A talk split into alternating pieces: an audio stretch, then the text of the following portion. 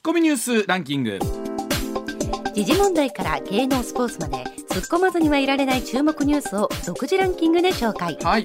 ランキングを紹介する前にまずは芸能スポーツです大リーグエンゼルスの大谷はレイズ戦に3番指名打者で先発し7回に日米通じて初となる満塁ホームランを放ちました、ね大谷はメジャー通算100号ホームラン達成まであと1本に迫っています。まあ、あの日本時間の早朝にとかね、ええーにゲームが行われることが多いので、そうこの時間にお伝えすることが多いんです、まあ、昨日の夜からも。含めてなんですが、あのやっぱり大谷選手がホームランとかを打つと、なんかこう一日気分がいい感じってありますよね,、うん。ね。なんか日本中が明るくなるような感じがあって、はい。すごい人だなと改めて思いますね。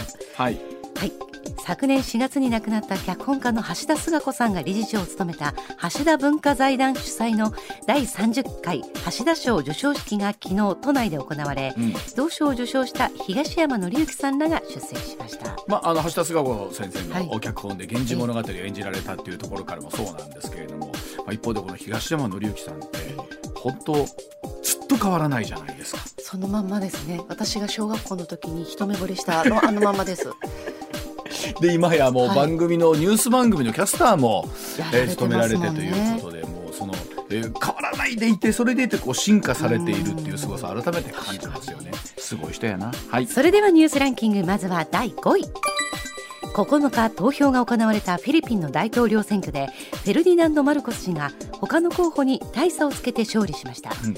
64歳のマルコス元上院議員はおよそ20年間の独裁を続けた故マルコス元大統領の長男で、うん。ドゥテルテ大統領の路線継承を公言しています。まあ、と今回ですね特に非常に圧倒的な支持率になったっていうのはええ若い方を中心に SNS、うん。TikTok とか YouTube とかを使って、まあ、あのなんでしょうねこう政策を具体的に言うというよりもえー今までの、えーフィリピンの良かった時をこう取り戻そうみたいなイメージと、それから今コメントにあったあーそのドゥテルテ大統領の形を引き継いでくる、そうなってくると、えー反米親中というようなイメージだったりそうなんですが。一方でその中で絶妙なバランスを取っていってるんですよね、特にあの領海とかを含めてですね、まあえーどういうふうな形で今後安全保障のことも含めてということになるんですが日本にも大きな影響ありますんでね、はい。今後一体どういう政策を取っていかれるのかっていうのは注目だと思います。はい。続いて第4位。岸田政権が重視する先端技術の開発を官民が協力して進めることを盛り込んだ経済安全保障推進法案が昨日参議院内閣委員会で可決されました。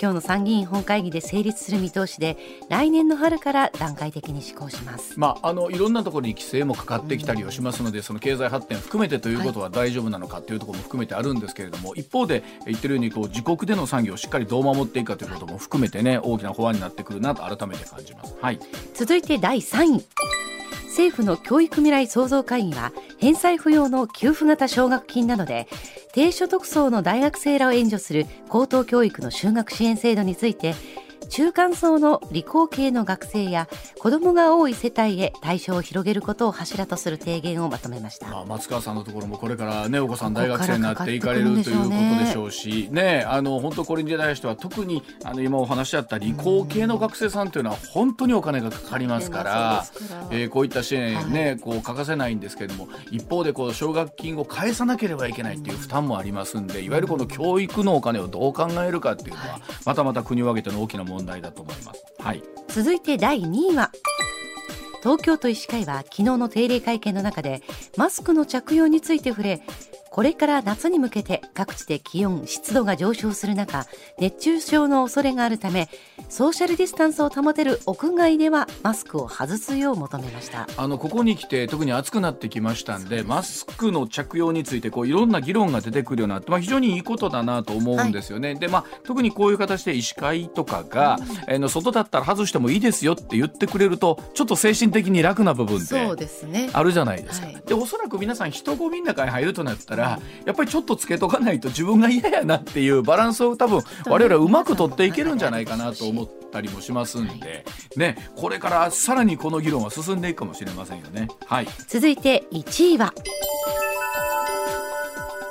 林外務大臣は昨日訪問先の韓国で岸田総理大臣の特使としてユン・ソンニョル新大統領と会談し前のムン・ジェイン政権下で悪化した日韓関係の改善に向けて協力することで一致しました、はい。まあ、このユン新政権はですね、はい、えー、まあ着任就任前からあの例えば外交団を日本に送ってきたりとか、日本でも久しぶりに外務大臣が、ね、出席してということで、まあ、松川さん自身は、はい、あの韓国文化というのがねえー、エンタメがね、はい、えー、あのドラマとか そのそっちの方ですけどでもそこから入ってすごく韓国に興味を持てるようになったので。いつも言ってますけど、ね、民間レベルではこの親しみとかっていうのはあるんですけど、えー、国を挙げるとどうしてもってなってくるこのギャップをどう埋めていくかっていうのは改めて大きいですよね。はい、ではあコマーシャルの後石田英さんの登場でございます。はい時刻六時二十二分回りました、はい、ここからは石田英さんでございます。石田さんおはようございます、はい、よろしくお願いします、はい、ではまずはこちらからです。アメリカで中絶の権利を認めた判例覆す最高裁の多数意見の草案が異例のリークだったということでございます。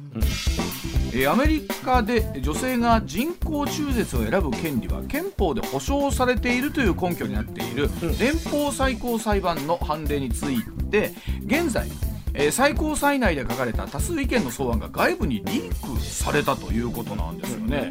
この判例を覆す内容になっていることと合わせてこの最高裁の文書がまあ漏れたということで、うん、アメリカにはこの衝撃が走っているそうなんですが、うん、この、えー、アメリカの連邦最高裁のこうした文書が外部に漏れるという現代では前例がないということなんですけれども、はい、石田さんこれが非常に特別なことだった。ね、えっと、このニュースのポイント2つあるんですね。はい、1つはさっき言うとくとその、うん、えー、連邦最高裁のままだ判決になる前の草案はい、が、あのリークされる、はいえー、特ダネになる。ということは、ね、今までかつてない、うん、えー、いかなその、えー、なんていうかな言論の自由の発達しているアメリカでもそれはない、はい。えー、それが今回起きたのはなぜやというこの一つのポイント。これは実はあのもう1か月後には判決がその出るはずやったことなんでなんで1か月先に出てきたんやという話です。その間に急ぐ意味はどこにあんねんということとね、それともう一つはこの今までえー、中絶というのは、えー、連邦最高裁としては合憲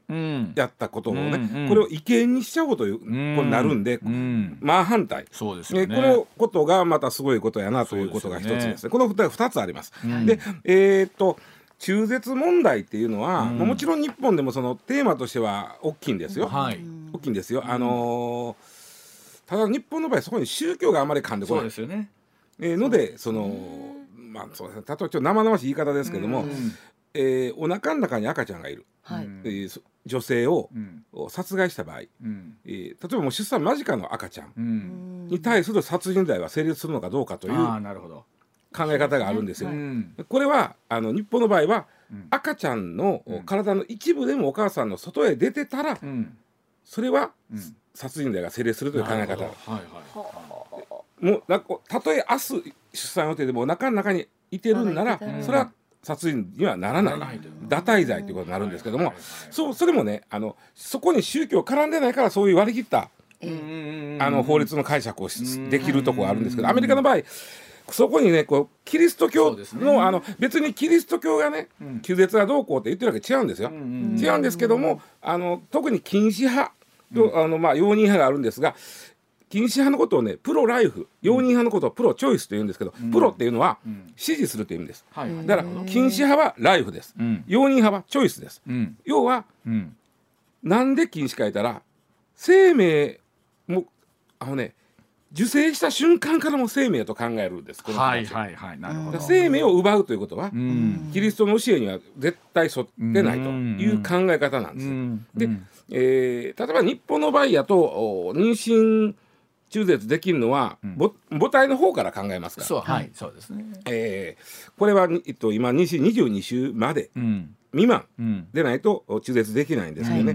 でまあこれもね日本の場合、まあ、特殊で22週未満までは、えー、母体のことを考えたらここまでしか中絶はできませんよと。でただ一般的には危険度から言うと、うん、妊娠11週までに行うことが母体のたまあここを考えるといいと。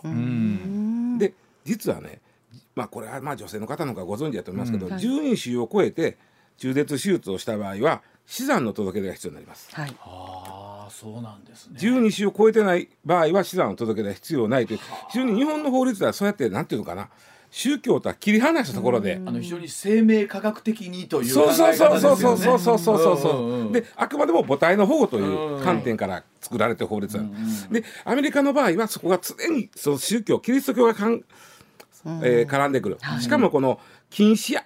もう受精した瞬間からそれは命なんだから、それを、えー下ろすことなんてたとえそれがレイプによって受精したもんであっても、はい。例えば近親相関によって受精したもんであっても、うん。それはダメだよっていう考え方なんですよ。そこのところの考え方がまた大きく違いますよね。そうなんですよね。難しいですよね。で、えーこの考え方をしてるのがあの実は、えーあキリスト教の中でも、おー非常にまあなんていうかな、えー福音派と言いましてね、はい。非常にその、えー厳しくその、うん。かなりかきっちりと聖書を読み込んえで、ーはいはい、うん、かなりあの厳格にその言葉を守りましょうという守りましょうと考えてる人なんですけどもね、えー人口のね、えーそうですね。うんまあ20%から25%いる。あのそのなんか多くの皆さんがトランプ大統領の支持をしていたっていうことでもえっとねこれまた不思議なとこあって、うん。あのトランプさんってさ、うん。めちゃくちゃプレイボーイじゃん。まご存知のようにあまあこれはい。もっと若き頃、はいもう女性と遊びまくる人じゃん。うんその人から考えるに、ん。若い頃はうん。容認派やったんです。はあ。中絶。は容認派やったんです。あ。でところがですね、えー自分がアメリカ大統領選に出るとなったら、この福音派、うん。えー人口の、まあ、4分の1ぐらいいてるわけですから、うんこの支持を得るために、ん。収支買いしやったんです。禁止派に。まあまあまあそれもそそれもそれでまたすごいなとまあまあね。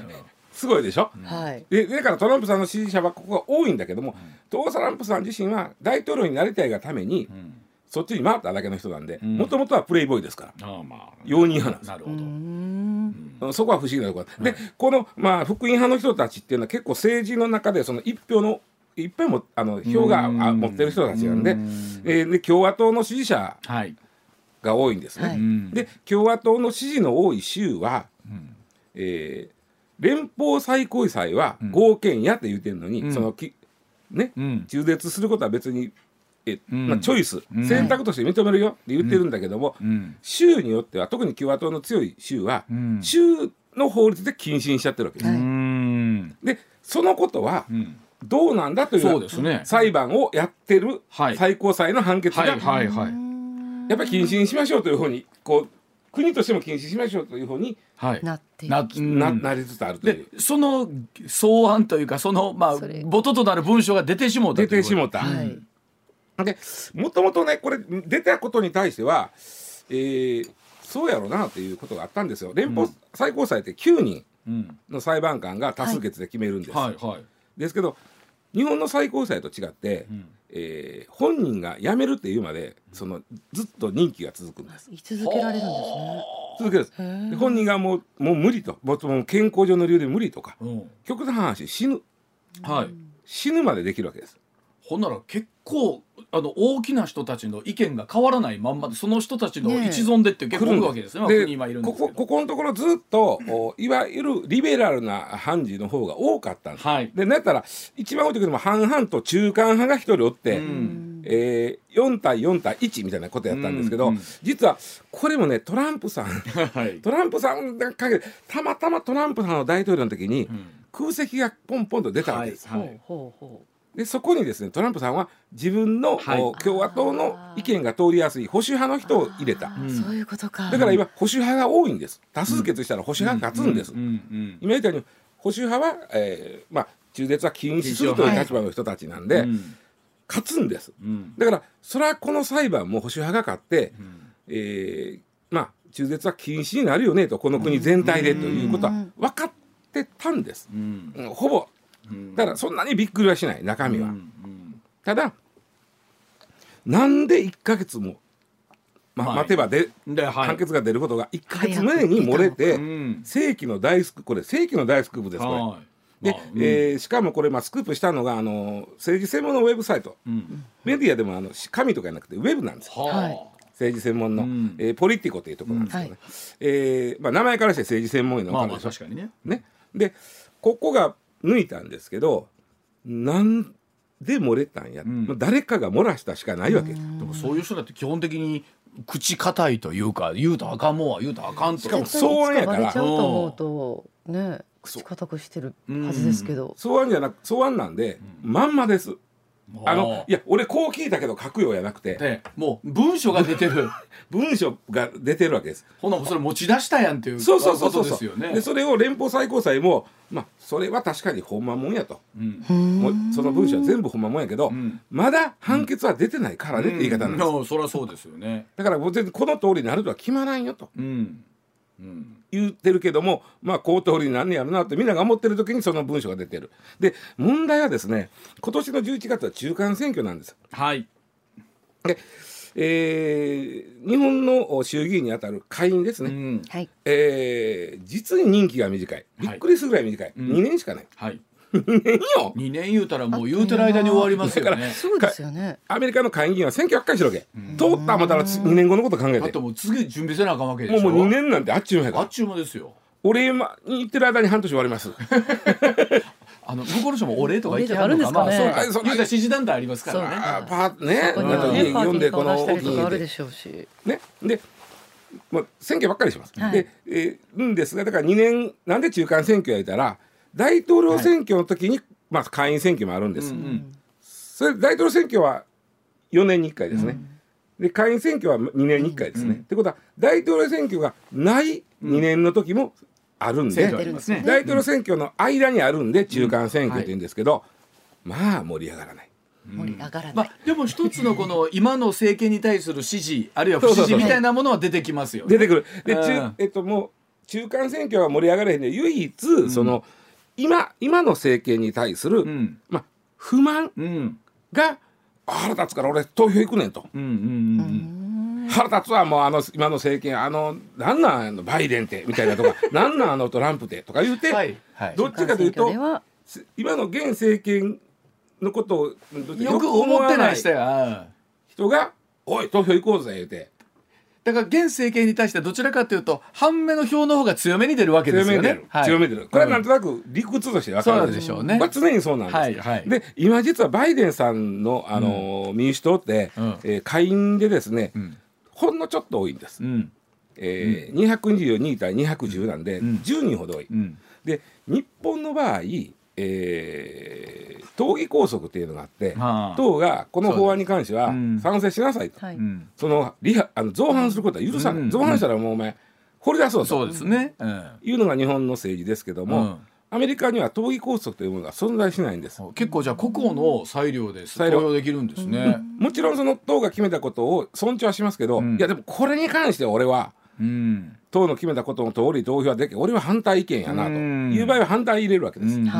でそういうことでわずかな差で民主党の方が過半数を超えてますけど、うん。ちょっとしたことですぐひっくり返る。はいはいは安定的ではないわいけ。そうでしょうね。すぐひっくり返る。うん。で上院ね日本で言ったから参議院に当たる、うん。これマップ50対50ですから100あって、うん。だからほんまに今もうふわふわしてるわけ。う、ん。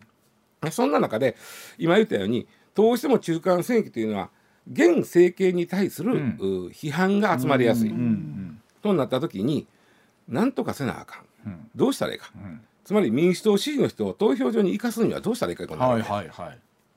今の理屈で言うとどうしても投票所に行くのは現政権に不満のある人ですから、うん。か。現政権を支持する人たちはんあんまり行く行くうん。どうやったら行かすか、はいはい。いった時にこのまあこの中絶問題でねアメリカではもう日本で言ったら憲法9条ぐらいのレベルぐらい国論二分するんです、うん。本当に二分する。あの世論調査しててもね48対48とかそんなんですよ、ほんまに拮抗してますね。うん、そんなんであのーまあ州によって色分けしても拮抗してるんですね。はあ。で、えー民主党としては僕の勘ね、これ言ってもらわな困るんで選挙に、うんうんうん何か民主党のお支持する人たちが、うん。し俺行くわみたいな。ああなるほどああ物が欲しいな。欲しい。なるほどな。なるほど。ね？うん。そんな時にこの国論を常に二分するこの中絶問題、はい。で、えー共和党支持者にとって、うん。まあ、歓迎すべきはいはい。禁止ということがどうもその国全体でなりそうやと。ですね。でいずれもう実はもうあと1か月もしたらそんな判決が出るはずやったんだけど、うん今盛り上げとかんと選挙盛り上がれへんっていうのが僕は、はいはいはい。いや仮にそこのところでぐっと。うなんだろう。でも1か月だったらどうしようもないですよね。この選挙の結果がまだどうってなわけあ選挙の選挙には影響します、うん。あのこの中絶の最高裁の判決はおそらく覆りはそうでしょ？ない。と思いますってことですよね、でも僕は離れた日本やから、何も覆るような映画だと思うけど、ん。それはなんせものすごいこのテーマだけは国民が熱くなるんですよ。本当にすごいんですこのテーマ。そら男性女性それぞれの支持政党宗教いろんな組み合わせありますけどそうけど別に共和党の人だからといって全員が全員賛成するわけでもないわけでしょそうですそうですそうです。ですもんね。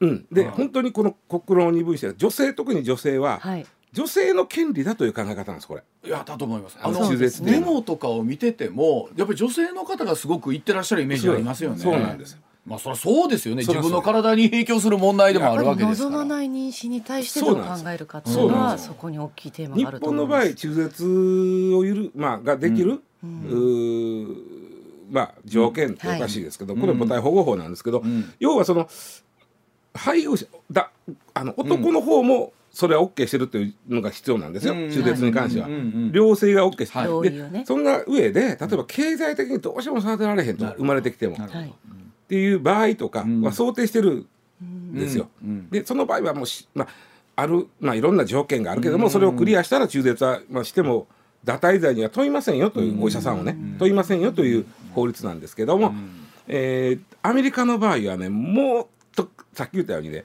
レイプとかまあそうです近ね。親相関で着床した子もん。中絶を認めないとなったらこれはちょっと人権問題といいうやかーそうですよね。はい。いやあの全員正解ですもんね。ん言ってることがね。そうなんです。うん。でその着床した瞬間に命として認めるかっていうのはもう宗教観なんですよこれ。いやそうだといやそれは日本のそら広い仏教とか、はいまあ多くの方が信、うんうんでもそらそうだって言ったらきっとそう思ってらっしゃる方だってお坊さんいらいてそうなんですはると思うんですよね。でキリスト教は何もそんなこと書いてないのよ書いてないけど命はすごく大事にせなあかんってことはか言言ってるんで、どの宗教だって絶対それ書いてるじゃないですか。命は大事に。命はどっからやといううまたこれ議論になったりして。いろんなありますね。でもまあまあ日本でもやっぱりお腹にこう宿した時点でやっぱい命だってお母さんたちは思ってるので、思うよね。うん。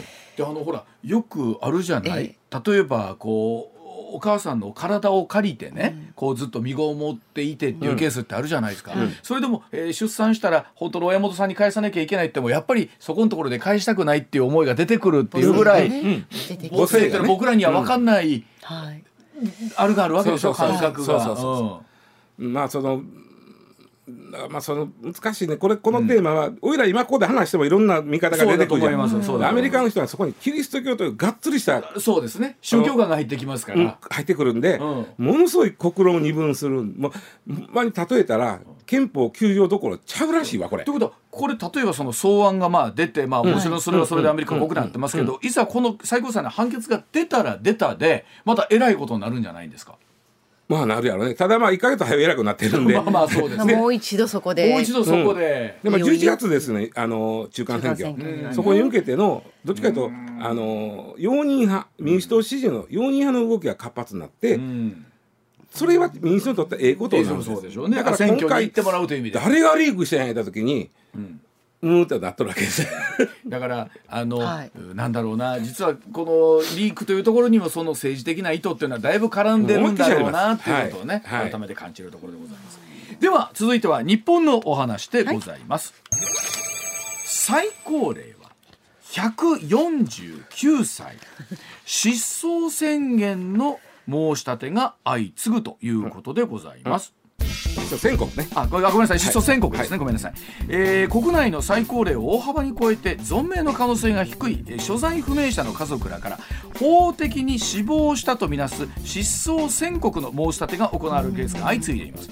この読売新聞の調べによりますと昨年の4月からの1年間に120歳以上というだけで50人以上に上りましたこれ考えてみると相続手続きに必要なためということになるんですが、うん、専門家からは申し立てに伴う負担の軽減が必要との指摘が出てきていますけれども、まあ、これもなんかさっきのニュースと、まあにまあ、どっかでなんかつながってるような気も今日ちょっとわざとこの2つに選ばしてもて、うん、ああの赤ちゃんと老人という。お年寄りというね、最初と最後みたいな、確かに。あの生まれる時と死ぬ時というイメージでちょっと選ばしてもらったんですけど、うん、えっとまあ、今うわちゃん言うてもた、失踪宣告を申し立てるこれ家裁家庭裁判所に申し立てるんですけどね、うんうん、えー、ケースが非常に増えてて、でしかもその多くにですね生きてるはずがないやろという年齢年齢の人が含まれ多いという。死亡届を出してない。だからだから生きてるか死んでるかわからないということです。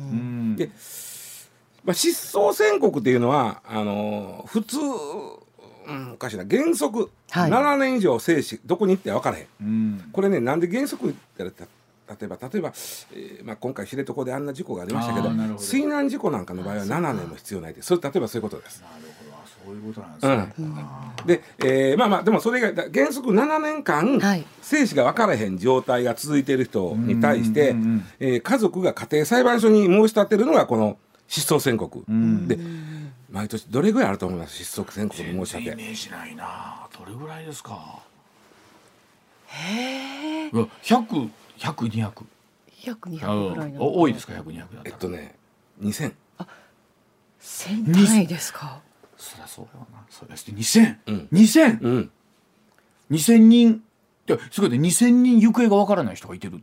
そうそうそうそう行方分からへんがももっといてる。あもっと言うと、うん、あの行方不明の人って毎年どれぐらい出ると思います？ああじゃあ何ほんなら万まではいかない。あよくねまあ、こんなこと言って、うん、僕らまあ報道をやってた時に、はい、その一般の方からねいや実はうちの子あの知り合いでこう行方不明になっててるからちょっとニュースで取り上げて探してほしいみたいなこと言われることがあるんですなるほど、うん、でそれよくよく話聞くと事件性があるのが本人の意思で出ていてぷっつりと連絡を絶ってるのかが分からへんわけですよ。で警察に言うてもね事件性がないと捜査できへんって言われるで。それは何でか言ったらめちゃくちゃ多いからなんです。年間ね行方不明者大体まあ9万人弱。あの9万 ,9 万人もいてはったら変な言い方ですけど身近な人でっていてもおかしくないのかなと思うんですけど、うん、きっとおっしゃってないだけで、そうそうそうそうそんないちいち言わなかったりしますよね。で9万人の中には多くはね、もう連絡を絶ってまあ言ったらしし家で。うんうんうん、家で自分から自分の意思で。そうやって考えたらまああるか。いやだからそれ入れるとそうですね、近畿だけでもね2万人近くいたはずよ毎年、だからその中の一人を探してくれ言われてもなあみたいな警察もあるわけですよね。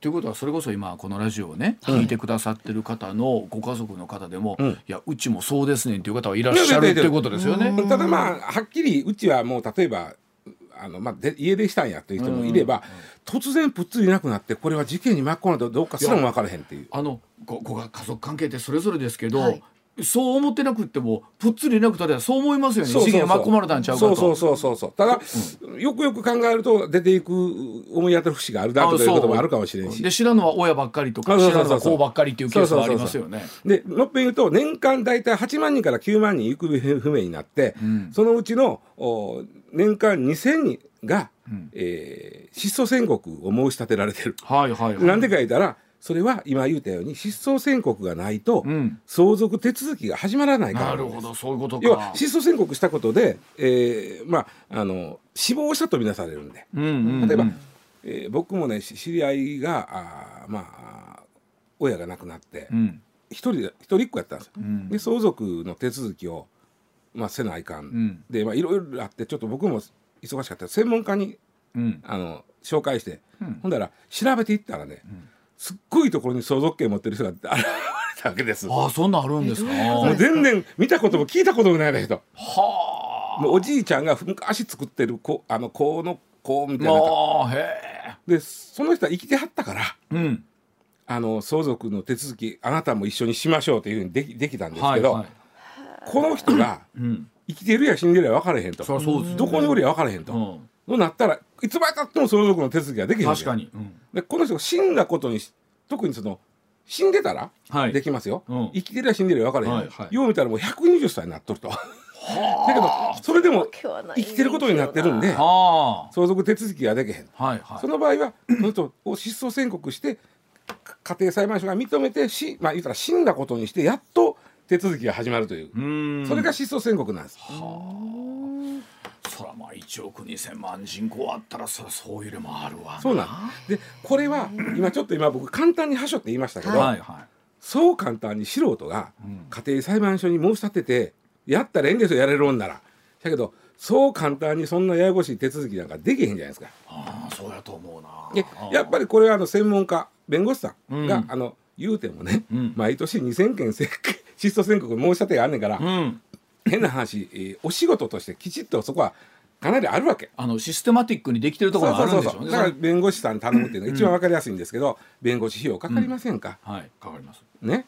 でそもそもまあその手続きも面倒くさいしそそんなんをもうちょっとこう、うん、えー、簡単にできへんかというニュースなわけですね。うんうんうん、でちょっと皆さんねあれちょっとこのデジャブやぞ。こんな話どっかで聞いたことあるぞと思ったとしたら、うんうん、2010年に消えた老人者老人問題のがあった消えた高齢者のがあった覚えてないああったかな。なんか12年前の。話が、うん。うん、えー、2010年7月のことなんですけど東京足立区で、えー、生きてたら111歳という方が自宅で白骨で見つかった。うんうん。どうも白骨で見つかる30年ほど前に亡くなってたようやと、はい、い。うことなんだけどその間間ずっとその人は生きてることになってた。はいはいはい、で、えーまあ、そういうことがあったんで、うん、戸籍の記録上は生きてるけども実際には生きてるかどうか分からへんしそもそもどこに住んでるかも分からへんというなってる人がめちゃくちゃ多いなということになって、ニュースが取り上げたんですね。で中には、えー、年齢200歳生きてたら200歳っていう人も。いやもういやいやそう江戸時代ですやん江戸時代ですよ。ドラマの話ですねそれは。生きてたら200歳という人までがその死んでることにはなってなかった、うん、はあ。そんなあええー、あったんですあれ。その時あって。でその時はこれがあの消えたえー、高齢者問題とか高齢者不在問題とか言われて、うんうんうん、まあ、この200歳とか198歳とかが、うん、人がどんどん出てきたんで。なんちゅうのこうツッコミどころあるじゃないですか、まあまあ、こういうニュースで。まあまあうん、でねなんだかみんな覚えてるんですけど、うん、この時はこういう人に関しては役所が自分たちの職権で席を消す、職権少女って言うんですけど、ね、職権で席を消す、少女除く決して除く、職権少女っていうのがまあまあ、もうちょっとあのもっと積極的にやりましょうよとなったわけ、で実はねあの今例えば死亡届が出てなくても100歳以上で子供がいなくってしかも住んでるとこもないという人は戸籍上はその、まあ、法務省の許可がでを得たら、うん、えー、もう自治体はもう戸籍を消して。少女していいですよと、うんうん、戸籍やないな。要はね住所不定無職、うん、うちの自治体にはもういませんからね、はいはい、という手続きをしますということですね。いうことをやっていいでなったんですけど、うん、えー、そのこの問題になった時に、えー、2010年ですね、うん、法務省はもう120歳以上やったら、もうそんな手続き120歳以上で、もう住んでるとこも分からへんと、で生きてら死んでる分からへんとはもう,、もううちの自治体にいませんよと言っていいよとなった。はいはいはい、でこれがあの2010年の消えた高齢者問題、この時は職権少女なんで、うん、あくまでもその自治体からままあ放り出してというか、その自治体の席からは放り出した、うん、でもそれは人は例えばたとえ200歳でも、うん死んだことにはなってない。はい、どこかでは生きてるかもしれない。ですね。住所不定なだけ。200歳の住所不定がど世の中のどっかにおるかもしれない。かもしれんっていう。はあまあまあ理屈としてはそうなんです。生きてることになってるんですね。そうです。その自治体にはいないけど。住所不定になってるだけこれが2010年の高齢者問題あの、うん、不在問題やったんですけど、うん、やっぱし200歳の人が生きてるはずないやんと。うん。まあ、と思ってももしそこにあの相続が絡んできたら失踪宣告をもらわなあかん。あだから職権症状は死んでなくて、うん、失踪申告宣告を受けて初めて死んだことになるでそしてこの失踪宣告を受けると初めて相続が開始できるはいはいはいはいはい。このこの違いです。この違い分かってほしいです。いややこしい手続きですけどしゃあないですねそれがね。であまりにもねかけ離れた人のその失踪宣告今言ったように120歳とか、うん、失踪宣告のこの手続き面倒くさいの。そこまで厳格にする必要ありますってなことも含めて失踪宣告をもうちょっとその簡単にできへんかという、まあ、ケースによっては、できへんかということですね。そうですね、でもこれ考えたらそれこそ国勢調査して石田さんありますやん。はいはいはいあれってこうみんなそれぞれお家で家族何人住んでて言うて、はい。はいはい、多くの。でもそれだけで把握できるもんと把握できるもんってやっぱあるんでしょうね。ねこれもちょっと時間まで要はそれで把握すると民生委員の特に一人で住んでる人は民民生委員地域の民生委員の人が、うん、どんな人が住んでるか把握せなあかんんですけど、えー、もうね拒絶する人がもうこんといてくれとか。あと自治体もね、うん、その。もうそんな人あの俺はもう書かれたくないっていう人に対して、うん、その民生委員に行ったってくれてもなかなか言いづらかったりして。ほんなら変な国勢調査のでが全ての日本の人口を表してるかって言ったら厳密に言うとそうとも言い切れないっていうのは特に今日本の4割が単身世帯なんですね。と思うとますますもってこれからわしらの世代がもっともっと増えてくる可能性があるわけじゃないですか。もううわちゃんなんかあいつ戸籍上も今年で200円。いや僕らが今単身赴任してるじゃないですか。そのままポテトいってしまってなんとかで。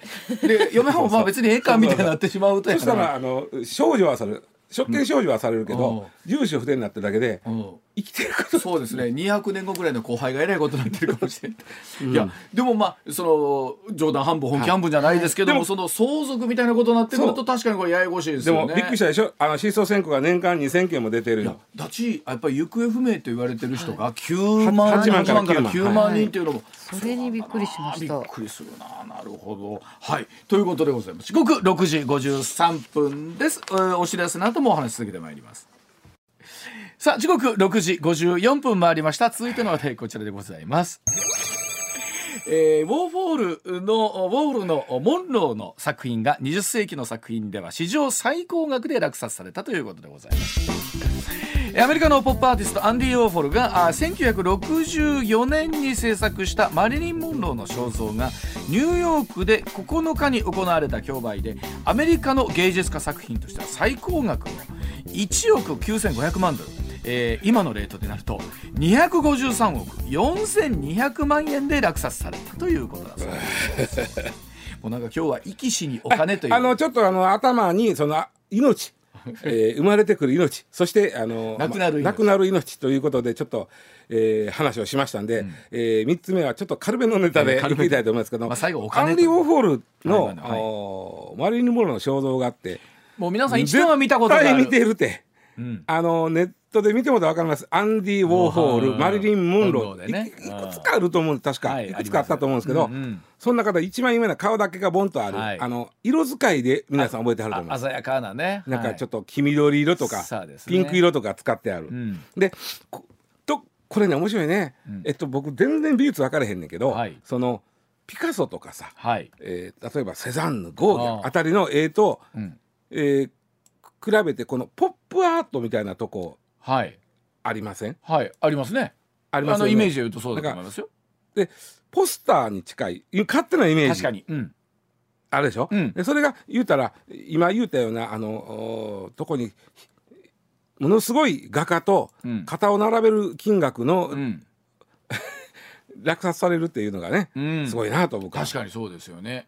ね、うん、えちなみにですねあのー、一番今まで高い落札額っていうのが、えー、2017年に落札されました、うん、レオナルド・ダ・ヴィンチの「サルバトール・ムンディ」という。この作品まああの言われたら見たことありますけど、うん、そこまで世界的にメジャーな作品かっていうとそんな感じでもないイメージありますよね。まあ、まあ言うたらその、うん、まだなんていうの誰の美術館にも行かずにそこにあるというそういうことですよね。ダ・ヴィンチのってんのっていう世界としてはすごい、うん、でこのダ・ヴィンチの映画もうダントツです、うん、4億5千万ドル、うん、分からへんでしょ。う、えー、これ為替が 為替が、のレートが変わりますからねなんで大体まあ当時は510億円だったんですけど、うん、今円安が進んでますから 586億円になります。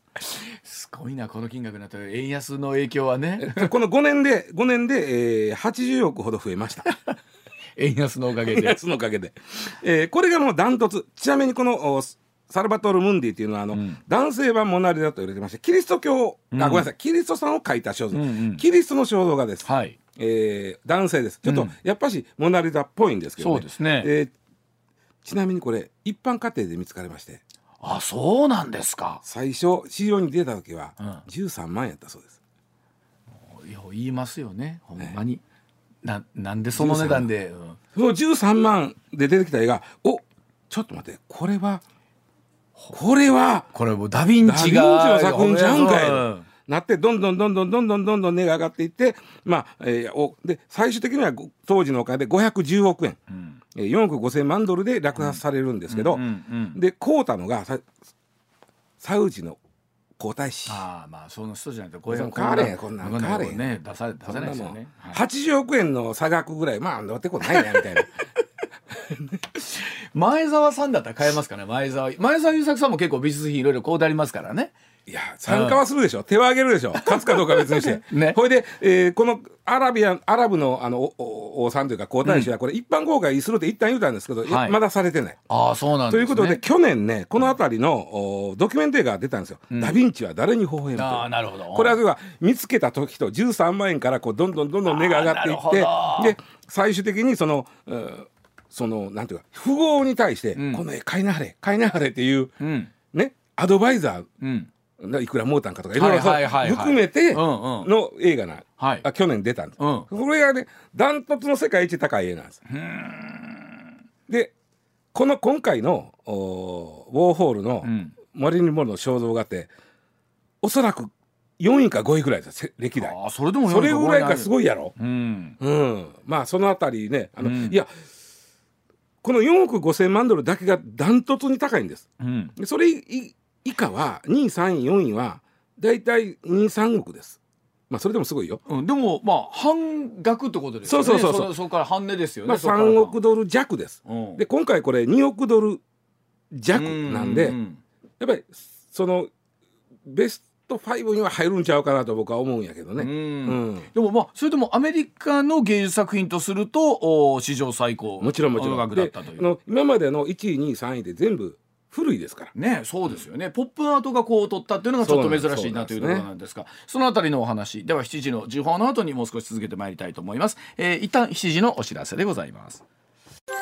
上泉雄一のエーナー。MBS ラジオがお送りしています。あのそういえば昔先日ね、はい、えっ、ー、となんか日本でもほらあのお寺から盗まれた仏像が合天寺という、まあ、ちょっとカラフルな、ねえー、ものがこうオークションに出て、うん、えメルカリか、そういうものに出ていて最近なんかそういうケースも多いとか、であれはよう気付いたね、えー、あんなん割と最近っぽいやつやから。ねうん、で一方でほらこう絵画とかそういうものって、うん、こう本物なのか、それともよく似たイラストのそれでも別に、あのアンディ・ウォーホルっぽいのあるじゃないですか。あのポスターでも。だってこの本当にこのマリリン・モンローの、今回その、はい、えー、と2億ドルやったっけ、はいはい、ざっくりね、はい、254億円、うん。うん、で、えー、落札された絵ってみんな見てるって。そう。であのー、いわゆるポスターになってたりとか、はい、イラストになってたイラストなんですけど、があの部屋にあるのとやっぱり本物があるのとの違いというのはこれも本人じゃないとコレクションじゃないと分かんないでしょうね。ほんまにねこれね、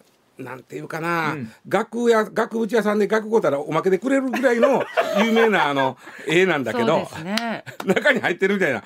ただ本物を俺は持ってると。そうそうそうしかもね、うん、みんなが知ってる、うん、ここ大事。そう。みんなが知ってる一回見たことあるあの絵の本間もんはこれやねと。っていうことなんですよね。ここに対して250億払ってもいいんだと。すごいだってそれこそかの有名な「モナ・リザ」そうじゃないですか。ルーブル美術館にあるんだっけ、ね。言うたらモナ・リザのあの肖像画っていろんなこと、ジグソーパズルにもなってるぐらい、モナ・リザはでもねもう後ろの方のこの水の流れとかさ、はい、空風の流れのところをこう,、こうやって見るとかあるけど、あれはほんまポップアートっぽいからそんなに細か細部を見るというイメージはあんまなかったんや。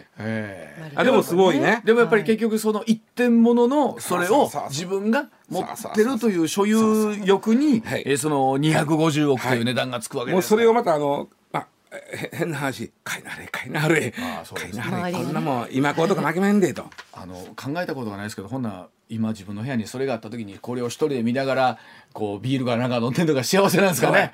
それそなんですかまだ一まだその方でね。域には全然到達できないので。しゃわしゃわからんけども。はい。いやそれはビールちゃうやろ。いやそうそうでしょう。多分ワインやでええワインを飲むんでしょうけど。シャンパンかやでそんなビールってあんた。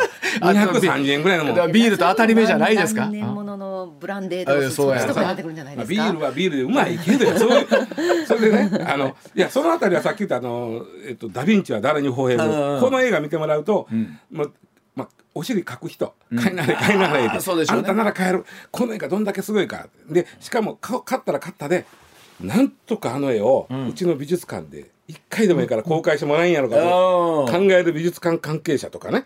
そう、ええ。いろんな人たちの利権がここに絡むわけですね。そう。ですあの鑑定した本物かどうかを鑑定した人のうん。